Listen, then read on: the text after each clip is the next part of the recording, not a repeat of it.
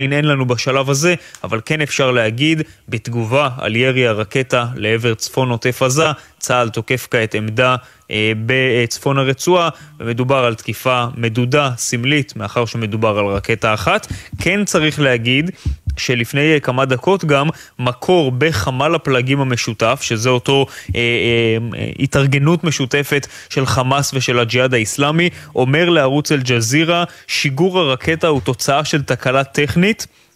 ומוסיף אותו מקור ואומר, ההתנגדות מדגישה את מחויבותה להפסקת האש. זאת אומרת, לפחות לפי התדרוכים שיוצאים מרצועת עזה, יש כאן איזושהי טענה לתקלה טכנית, אנחנו מכירים את הטענות האלה, אגב, גם מכל מיני אירועים קודמים במהלך השנים האחרונות, זה גם לפי מה שאני מבין המסרים שעברו מהרצועה לישראל דרך המתווכים, זאת אומרת אה, שלשני הצדדים אין כאן כוונה לחזור למצב של הסלמה, אלא אה, ישראל תסיים עם התגובה הזו כרגע שהיא מבצעת נגד אותה עמדה בגבול, בתקווה שבכך האירוע הזה יסתיים וייסגר באופן סופי. אה, אפשר, אה, דורון קדוש, לגלגל את הסרט הזה אחורה לאתמול בלילה, לנסות להתחקות אה, אחר עקבותיהם או זהותם של מישהו ירו, אחרי השעה עשר, והתחיל איזשהו סוג של פינג פונג.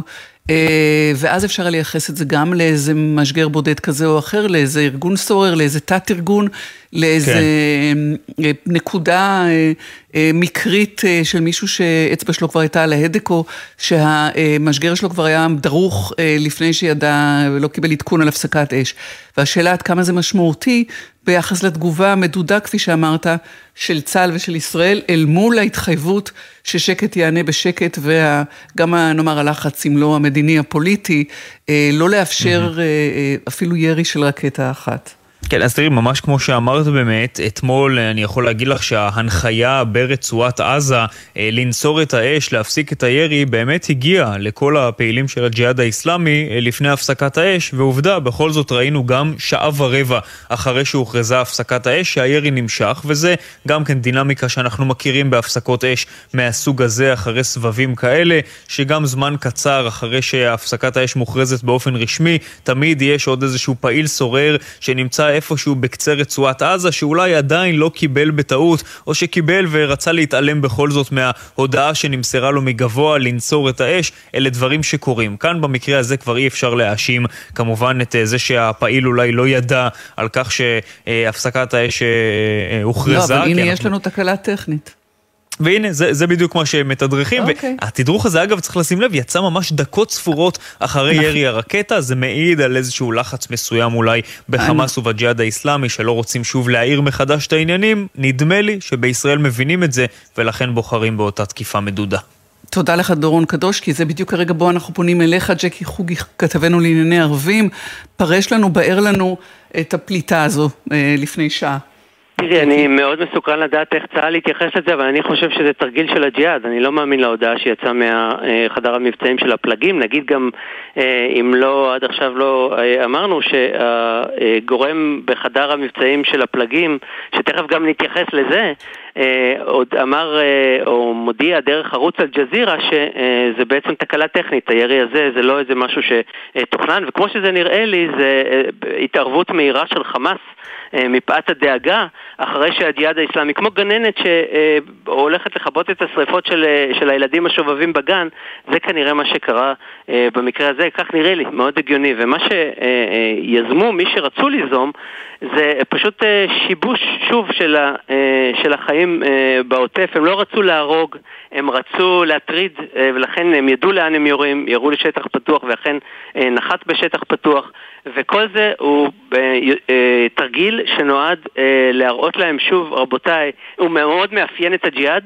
אה, ארגון עיקש שלא מציית לכללים, אפילו לא לכללים שהוא בעצמו אה, מתחייב להם. אני מזכיר לך את ההתבטאות מאוד מעניינת של מפקד הג'יהאד רק לפני אה, תשעה חודשים בסיום מבצע עלות השחר. הוא אמר, אנחנו סיימנו, נכנענו ללחצים וסיימנו את, את הסבב הזה מוקדם מדי. אני, הוא מתחרט. כלומר, יש לו יצר להמשיך ולראות, ויכול להיות שהדבר הזה בא לידי ביטוי גם היום באותו ירי בערב. לסיכום, אני, אני יכול להטיל, להטיל ספק בהודעה הזאת. הזאת שיוצאת מה, מהחדר המבצעים של הפלגים ולהניח שבעצם חמאס מנש, מנסים למזער נזקים, נזקים שהג'יהאד גרם להם היום מזה, בערב. אבל מזה, ג'קי חוגי, אנחנו מבינים שהחמאס בכל זאת הוא עדיין המבוגר האחראי. כן, תמיד, תמיד. כן. גם לא, ראינו לא את זה בימים האחרונים. כן, לא, ברור, אבל אה, אתה יודע, אנחנו כל הזמן אבל זו דרך מאוד יפה של החמאס לצאת מזה, כן. כי ההודעה הזאת גם, גם uh, מאפשרת לצה"ל אם הוא מאוד רוצה להביע רצון טוב, לתת uh, תגובה uh, מדודה כן. היום, או, או לא לתת תגובה בכלל. אני בינתיים שומע שיש יש איזושהי תגובה בדרך, אבל יש תגובה ויש תגובה גם כן. אז אה, יש פה איזשהו משחק של, של שלושה שחקנים, שכל אחד מהם מנסה למדוד את, אה, את צעדיו ולא אה, להסלים, אבל יש שובב אחד, והשובב הזה מצליח לה, לה, לה, להרים את, ה, את, ה, את הערנות בכל הגזרה. היא פחות מיומה אחרי שהפסקת האש הזאת נכנסת לתוקף, שהיא אגב, כמו שאמרנו אתמול בלילה אצלך, טלי, וגם היום בבוקר, שברירית בצורה בלתי רגילה. זה היה צפוי, ואולי לא כל כך מהר, אבל היה צפוי. ורק אה, נוסיף את מה שאיתו סיכמנו אה, לילה ארוך אתמול, או יום ארוך מאוד אפילו, והוא השאלה מה יקרה, ואנחנו כבר מתקרבים למחר, יום שני, 15 במאי, יום הנכבה. יום אה, מצעד הדגלים שהתקיים ביום חמישי, יום ירושלים, ויום הנקסה ביום אה, שישי. אז על זה אני אומר, טלי, שהם כבר לא זקוקים לאירועים, לאירועי אזכור. הם יכולים גם לראות בלי תאריכים ועם תאריכים, וזה לא כל כך משנה, אנחנו נמצאים בתקופה שברירית גם במובן הזה. שהפלגים כן. אה, לא צריכים להתעלות רק באירוע כלשהו.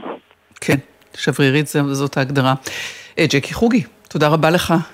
אה, על הדברים האלה, ושוב נאמר, אם יהיו עוד התפתחויות, כולל אה, בתגובת אה, צה"ל, חיל האוויר או תגובה נגדית, אנחנו כאן כדי לעדכן. בינתיים, שלום לך סגן אלוף במילואים אביטל ליבוביץ', מנכ"לית הוועד היהודי האמריקאי, ומי שהייתה דוברת צה"ל לתקשורת הזרה. ערב טוב לך. ערב טוב, טלי. אנחנו מנסים לעשות קצת סיכומים, למרות שנראה שאולי הקדמנו קצת את המאוחר, ובכל זאת. אה, וכמובן שבהינתן האופן שבו נפתח מבצע מגן וחץ בחיסול אה, אה, מתואם, מתוזמר היטב של שלושה בכירי ג'יהאד במכה אחת בלילה אחד, אבל גם במותם של אזרחים, בני משפחותיהם ואחרים, מה שנקרא בלשון מכובסת בלתי מעורבים. ובעבור כל הימים האלה והמספרים הנמוכים בכל זאת יחסית של בלתי מעורבים נוספים, תני רגע ציון כללי לתמונה המצטיירת בעולם, אם יש כזו?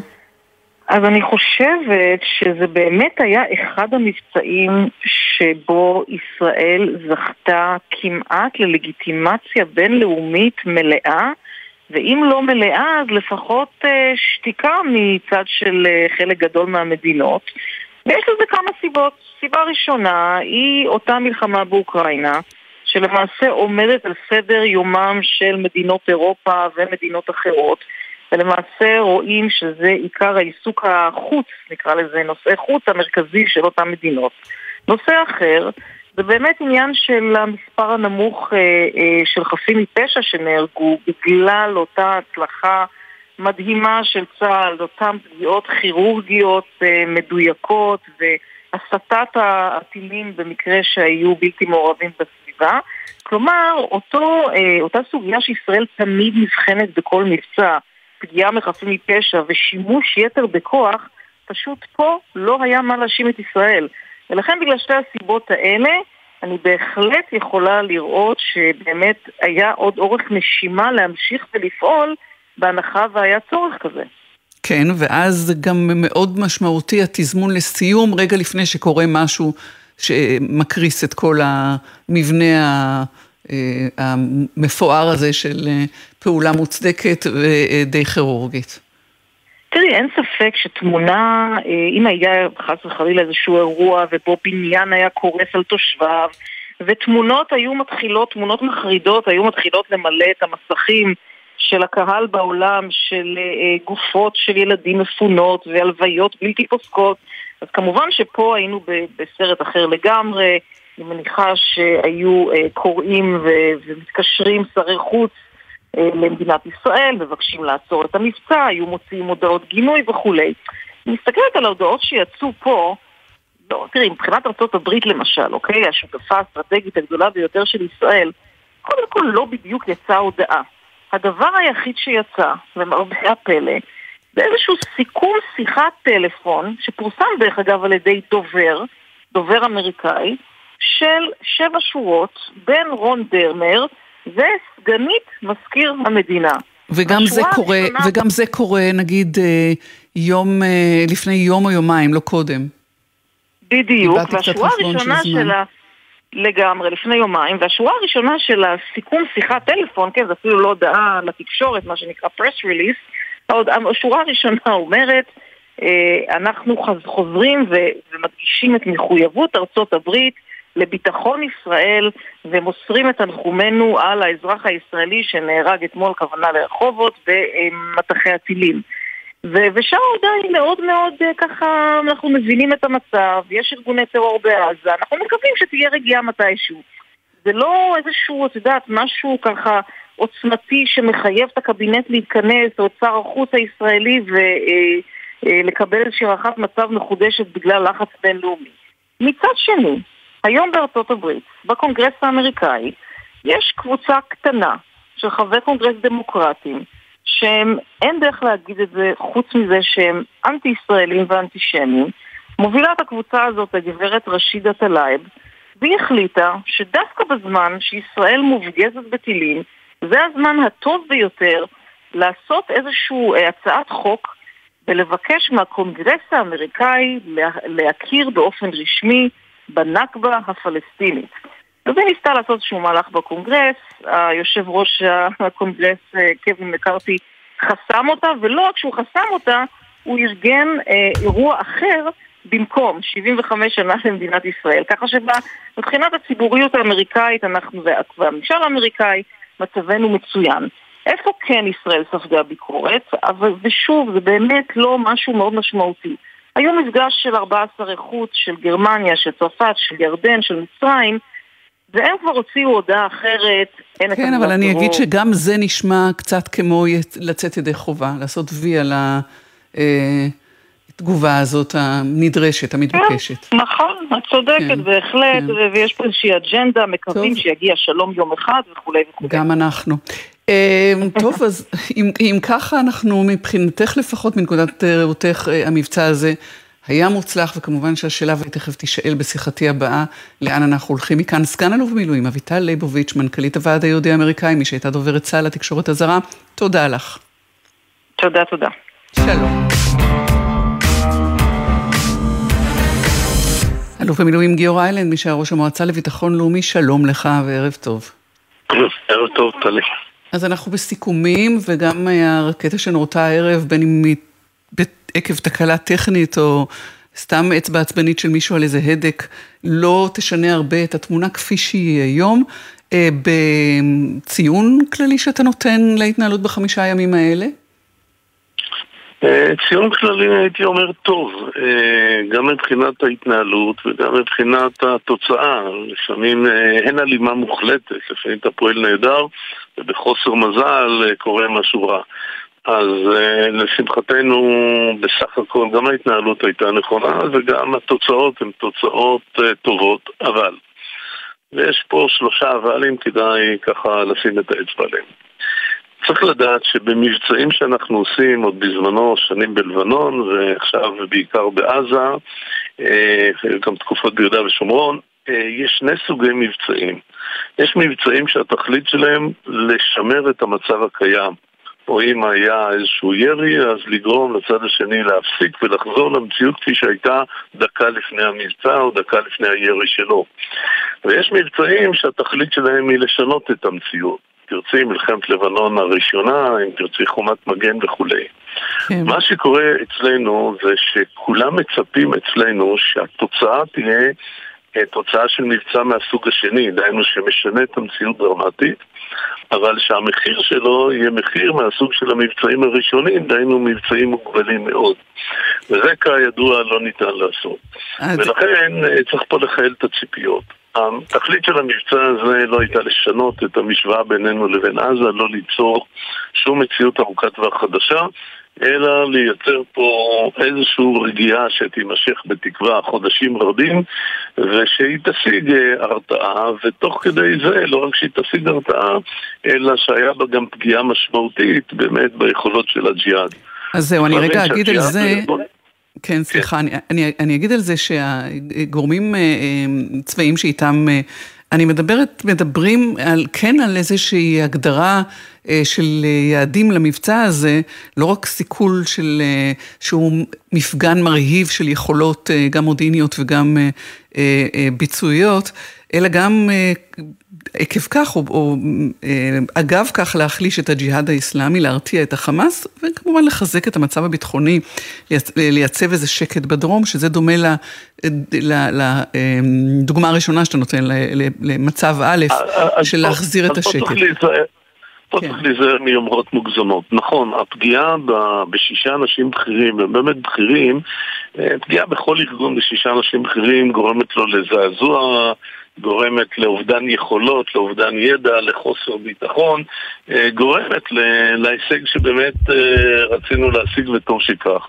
מצד שני, צריך להבין שאנחנו חיים במציאות שהדימויים חשובים לא פחות מאשר המציאות עצמה.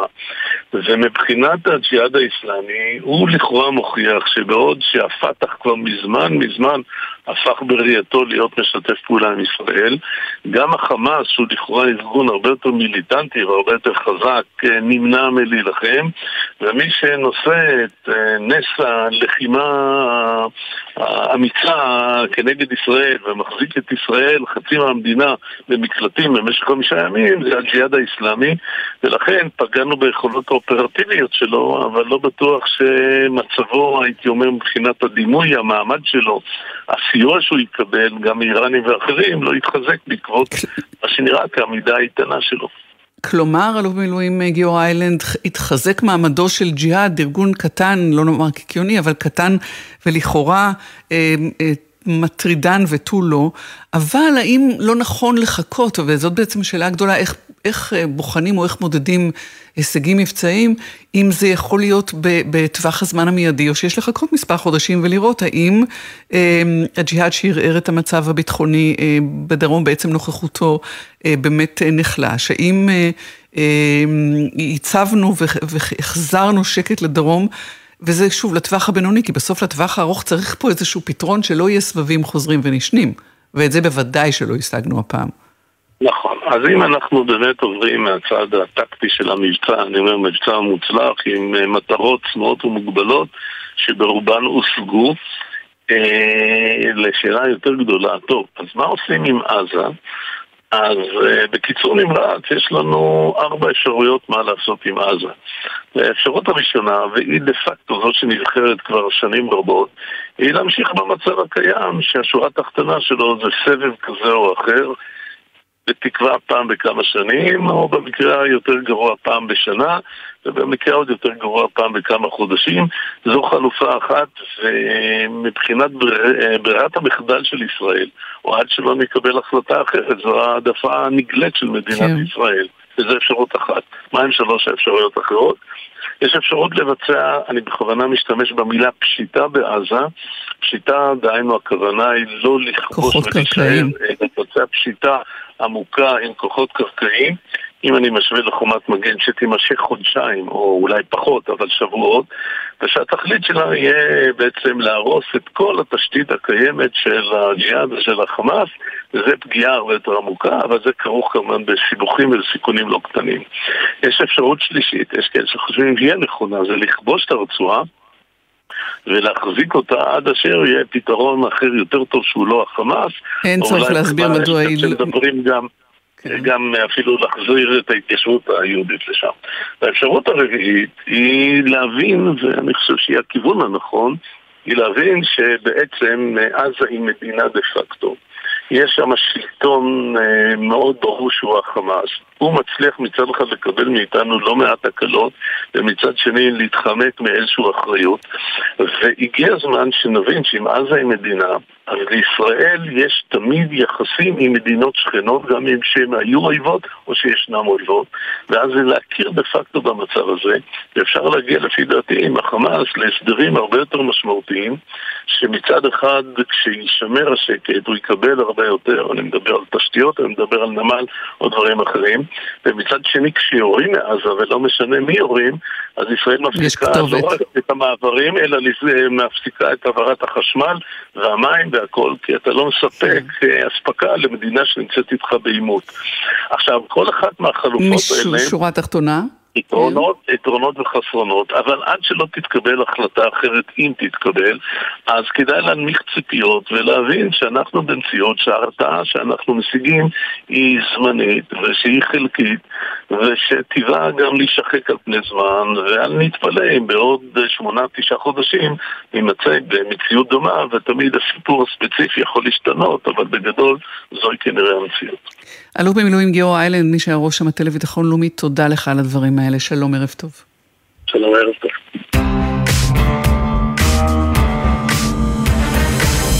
ולפני סיום, בקצרה, לטורקיה, שלום לדוקטור נמרוד גורן, נשיא מכון מתווים, עמית בכיר במידל איסט אינסטיטוט, מי שנמצא להבנתי כרגע בטורקיה, דוקטור גורן.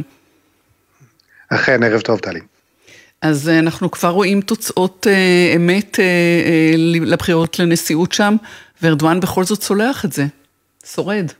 זה כרגע שלב יחסית מוקדם, פרסמו כמעט 40 אחוז מהקולות, ארדואן מוביל באחוזי, בפער שהולך ומצטמצם ככל שהתוצאות מצטברות, זה עוד מוקדם מדי, צריך לתת לזה עוד איזה שעה באופוזיציה אופטימיים, ראשי הערים של איסטנבול ואנקרה מודיעים שהמועמד שלהם בראש, זה עדיין מתגבש, זה יהיה צמוד, התוצאות של עכשיו לא יהיו הסופיות, אבל נדע בעוד זמן לא ארוך. ולמה או עד כמה זה משמעותי עבורנו?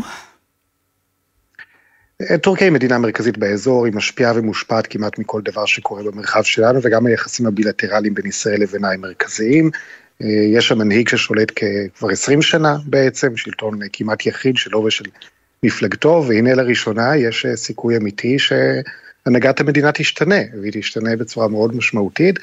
לקואליציה של שש מפלגות עם אה, אידיאולוגיות מגוונות ושונות שחברו ביחד כדי לשנות את השלטון, להפיל את ארדואן, לדבריהם להחזיר את הדמוקרטיה, את הגישה הפרו-מערבית ואת הפרו-אמריקאית, זה בהחלט משהו שאם הוא יקרה, יהיה משמעותי מאוד עבור ישראל ויחסיה עם טורקיה. בתור מי שזוכרים את ההשתלטות של ארדואן והחיסול גם של אה, דרג צבאי שלם, אז אה, זריקה לכלא ומשפטים אה, מהרמטכ"ל ולשרשרת הפיקוד, הטלטלה שאחזה בטורקיה והחיים שבסוף חוזרים איכשהו לתקנם, האם אתה רואה בכל מקרה הליך של אה, היפוך מגמה, גם אם הפעם עדיין ארדואן אה, יישאר בשלטון? אה, אם הוא נשאר בשלטון, אז זה לא משנה כל כך מה היו האחוזים, כי בסוף הוא יהיה הנשיא והסמכויות יהיו בידיו, והסיכוי שזה יקרה הוא בהחלט אפשרי. עם זאת, רואים כאן ברחובות ממש איזו חגיגה דמוקרטיה, היו אחוזי הצבעה עצומים. מדברים על סביב 90 אחוז של הצבעה במדינה כה גדולה כמו טורקיה, בהחלט יש איזושהי אווירה של ציבור ש... כמה לאיזשהו שינוי, אבל האופוזיציה צריכה לעבור את 50 האחוזים, וכרגע השאלה העיקרית כאן ברחוב זה האם יהיה סיבוב שני, או אם יעברו את החמישים, אז זה באמת אנחנו לא יודעים. אנחנו אה, שומעים אותך טיפה משובש בהינתן אה, המרחק והזמן, אה, ואולי אתה יכול לשנות איזה פוזיציה, הזמן זה הפרש השעות, כמובן אין לו שום משמעות, זאת הייתה בדיחה לא מוצלחת. מכל מקום, לפני סיום, בכל זאת, ניסיון להבין ממך דרך הקו המשובש הזה, בכל זאת שאלתי, האם הסימנים לשינוי ימשיכו ויתקיימו שם, התהליך הזה, התוסס, יביא לשינוי בסוף? היום נדע אם השינוי קורה, שוב, אם ארדואן צולח את הבחירות... גם אם הוא לא קורה. גם אם הוא צולח, אבל הוא צולח כבר לא באחוזים כל כך גבוהים, אותה אופוזיציה תמשיך להתקיים, ובסופו של דבר גם לנצח? זה יהיה מאוד קשה, כי צורת השלטון פה היא שלטון נשיאותי, כלומר אם הוא זוכה אז יש לו חמש שנים שהוא שולט במדינה, והאחוז שמקבל את האופוזיציה לא כל כך משנה לצורך העניין. Uh, במובן הזה זה מאוד דיכוטומי, מנצח או מפסיד בסבב הבחירות הזה, הנוכחי או השני. האופוזיציה עשתה כאן חיבור שהוא יוצא דופן, הוא לא היה בעבר בפוליטיקה הטורקית, הוא מחבר ביחד ויוצר מומנטום חיובי, זה ההזדמנות שלהם כרגע לנצח. בעוד חמש שנים ארדואן גם יהיה מבוגר יותר, אולי בברית פחות. כרגע זה הסיפור של מה יקרה היום. שוב, דיכוטומי. בהחלט מתח גבוה, ואפשר ש... שאנחנו עוד שעות אחדות נדע אם נפל דבר. תודה רבה לך, דוקטור נמרוד גורן, נשיא מכון. תודה רבה. עמית בכיר במידל איסט אינסטיטוט, תודה לנועה לביא, מפיקה ראשית של רצועת הביטחון, לאליעזר אנקלוביץ' שהפיק את המשדר הזה, גלעד בלום היה על הביצוע הטכני בפיקוח אילן גביש. אני טלי ליפקין שחק, ערב טוב לכם כולכם, היו שלום.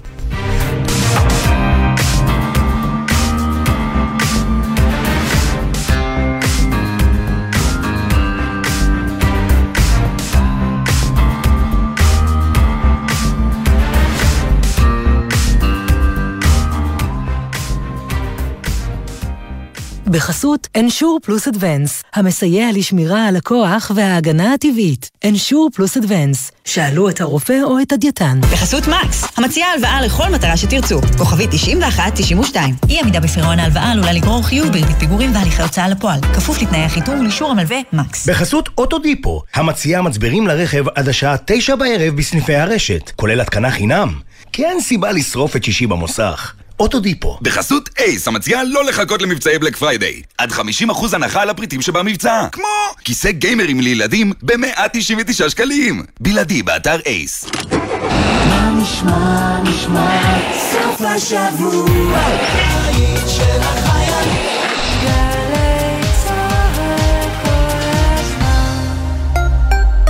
רוכבי האופניים החשמליים והגלגינוע חולקים איתכם את הכביש הם בדיוק כמוכם הנהגים. רק בלי העטיפה המגינה של הרכב, וגם בלי חגורות הבטיחות. Mm, וגם בלי ארבעה גלגלים על הכביש ששומרים על היציבות שלכם? אה, וגם אין להם כריות אוויר. רוכבי הכלים החשמליים הם משתמשי דרך פגיעים, ואתם הנהגים צריכים לשמור עליהם.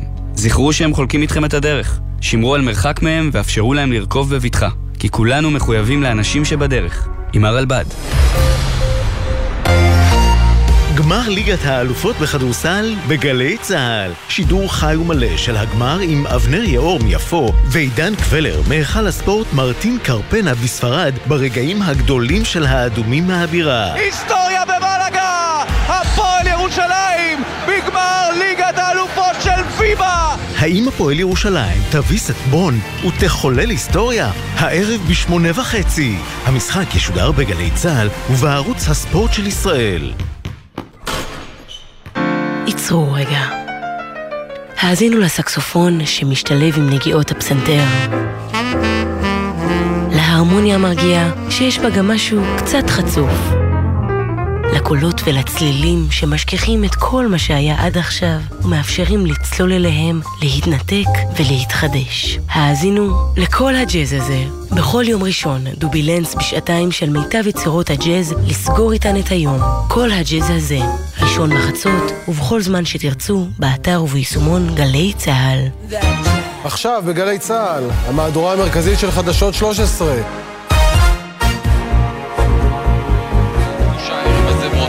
ובעיקר את הרגעים רגע אחרי שהפסקת האש נשברת, כשמאות ילדים מסתובבים בחוץ זמן קצר אחרי שחזרו הביתה. אלה הרגעים שהילדים בעוטף מרגישים הכי בטוחים שיש, ואז תופסת אותם התרעת הצבע האדום. הם כמובן רצים בבהלה למרחבים המוגנים. הרקטה לא מיורטת על ידי מערכת כיפת ברזל.